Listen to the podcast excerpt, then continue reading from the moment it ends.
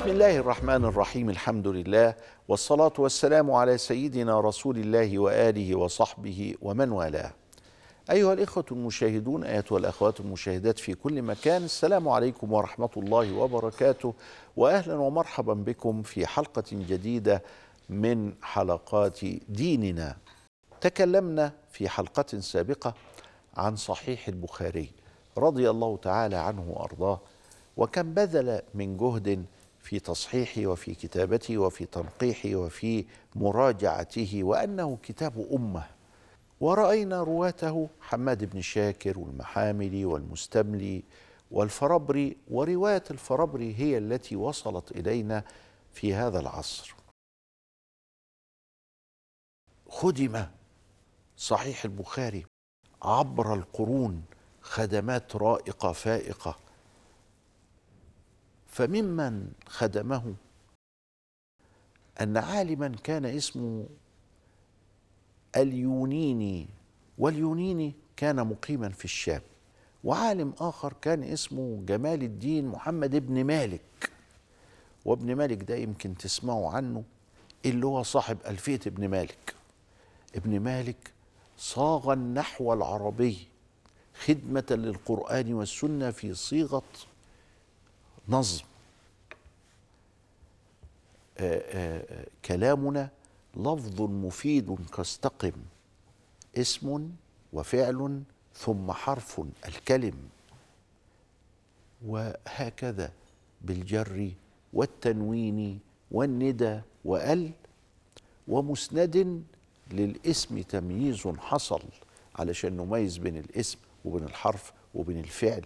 إلى آخره. ونحفظها ونبقى مبسوطين جدا وألفية ابن مالك ليست سهلة وبالرغم من ذلك ألقى الله عليها القبول من شدة إخلاص ابن مالك. بعد كده الشيخ الدمنهوري عمل ألفية وابن عطية قبل كده ابن معطي عمل ألف ألفية والسيوطي عمل ألفية ومطبوعة.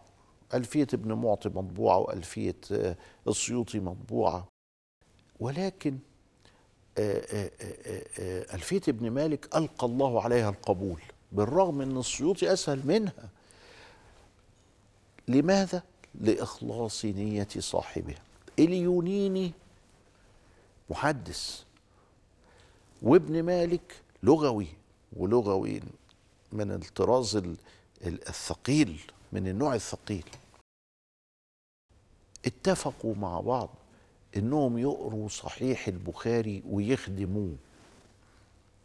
قال طب مش صح إن إحنا نحيي مآثر الأولين فنجمع علماء يكونوا حاضرين لحسن يكون فيه أي حاجة في أي حاجة؟ قال له طيب.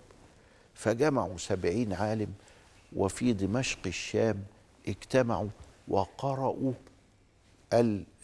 البخاري. اليونيني يقرأ وابن مالك يسمع علشان يصح. عن عائشة رضي الله تعالى عنها قالت قال رسول الله صلى الله عليه وسلم كذا أو قالت كان رسول الله صلى الله عليه وسلم في مهنة أهله. أم ابن مالك يقول له دي وردت المهنة دي بالكسر والفتح. قال له يعني أقول إيه؟ قال له يا تقول مهنة يا تقول مهنة. تنفع يعني؟ تنفع. فتقول كده كان رسول الله صلى الله عليه وسلم في مهنة أهله في مهنة أهله. أم اليونيني يحط فتحة على الميم ويحط كسرة على الميم برضه تبقى الميم هنا تتنطق بطريقتين. أما بعد ما بال أقوام يشترطون في كتاب الله. قال له بس وقف إزاي الكلام ده؟ ده أما بعد دي شرط ولازم نجيب لها فاء. بمعنى أما بعد فما بال أقوام. لكن أنت بتقول إيه الرواية؟ ما بال أقوام.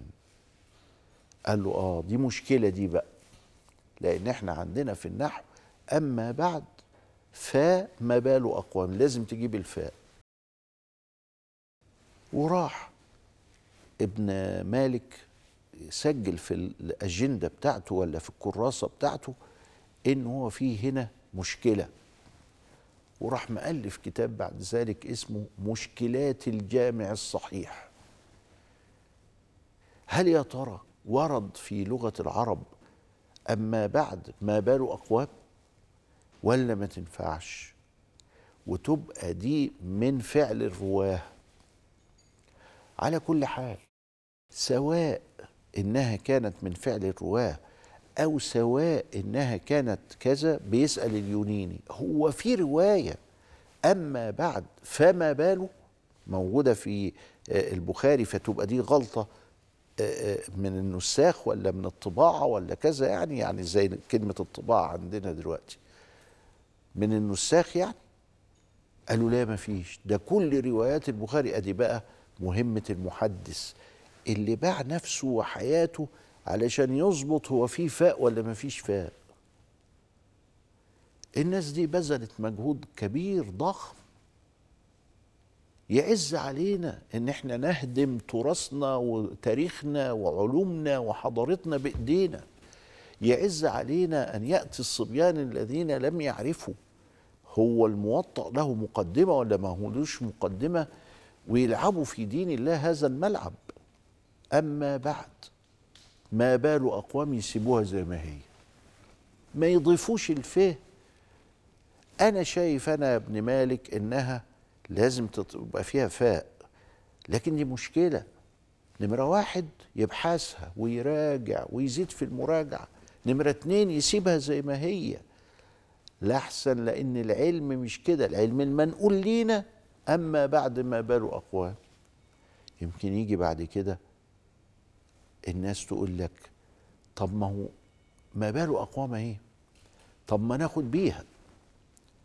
ويبقى أما بعد إشارة إلى خطابكم كذا وكذا مش فإشارة إلى خطابكم. ما تجيش في الفاء يعني. إيه ده؟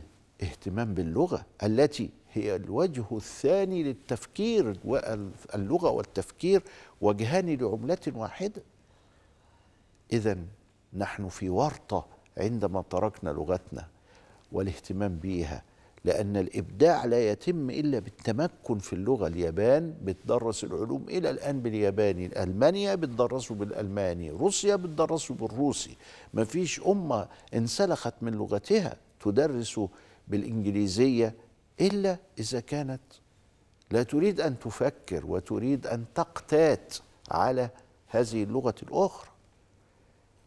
ولذلك فالصين بتدرس بالصينية بالرغم من آه، كثرة الحروف الياباني وكثرة الحروف الصيني إلى 3000 حرف. إحنا عندنا 28 حرف بس يعني لغتنا سهلة وحلوة. وبالرغم من ذلك ولأن اللغة والفكر وجهان لعملة واحدة فواحد يجي يا سيدي يعني جت من الفاء ولا ما تحطها ولا ما تحطهاش؟ أنتوا بتقفوا عند الحاجات دي ليه؟ لأن الحاجات دي بتخليك تفهم بعمق معنى الكلام فتستطيع مع الفهم أن تبدع وهو ده اللي إحنا عايزينه الإبداع. إنك تفهم بعمق فتؤدي بعمق.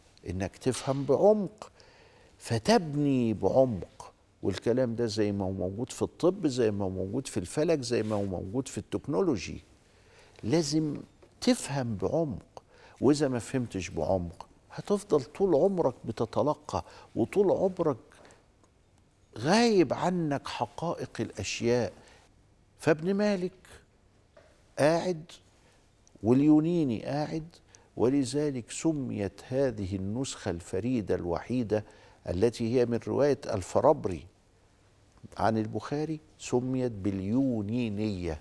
وذلك أن الإمام اليونيني والإمام ابن مالك ومعهم أكثر من سبعين عالم ضبطوها شكلا وإشكالا وروايات وكل حاجة. وأصبح صحيح البخاري منضبط جدا بهذه النسخة وكتبوها في مجلدين. بعد ذلك جاء الشيخ القسطلاني. الشيخ القسطلاني شرح اليونينية هذه على النسخة هذه على الوضع ده في عشر مجلدات أسماها إرشاد الساري في شرح صحيح البخاري. كان العثمانية وهي آه، آه، موئل للخلافة الإسلامية حريصين على جمع هذه النوادر الكبيرة. ووضع السلطان العثماني مبالغ طائلة للحصول على اليونينية وحصلوا عليها فعلا. بعد إحنا بنتكلم الآن اليونيني وابن مالك في القرن السابع الهجري. بعد ذلك انتقلت هذه في القرن العاشر أو الحادي عشر إلى السلطان. لما ذهبت هذه النسخة جاء السلطان عبد الحميد وهو من أواخر سلاطين الدولة العثمانية وقال أنا عايز أطبع. خلاص المطابع الشغالة السلطان عبد الحميد مشي 1908 الدنيا شغالة المطابع فأنا عايز أطبع النسخة دي بنفس الدقة وهي النسخة بتاعة البخاري اليونينية. فقال مين اللي في مين يعمل لنا الحكاية دي؟ قالوا الأزهر الشريف. ما فيش حد أعلم من الأزهر هو تروح له النسخة دي وهو يبدأ فيها.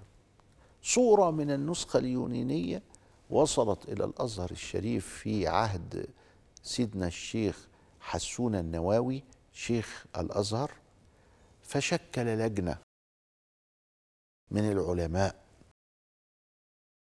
لقراءة وطباعة هذه النسخة. كان عندنا هنا مطبعة عظيمة جدا كان أنشأها محمد علي باشا في مصر الحديثة كان اسمها المطبعة البولاقية. جاءت اللجنة وطبعت هذه المطبعة اليونانية طبعوا منها ألف نسخة. وكتبوا على الهامش الفوارق التي على صحيح البخاري. الفوارق هذه مع الضبط وشدة الضبط وإلا أنهم بعد المراجعة رجعوا النسخة دي كثيرا جدا وطبعوها في سنة 1311 وسميت هذه النسخة بالنسخة السلطانية. النسخة السلطانية 1311 كانت وقف لا يباع ولا يشترى ويوزع هدايا من قبل السلطان عبد الحميد الذي فرح كثيرا بهذا. طبعت في 1311 و 1312 في السنتين دول. لعلنا ننشئ حلقة خاصة بالسلطانية.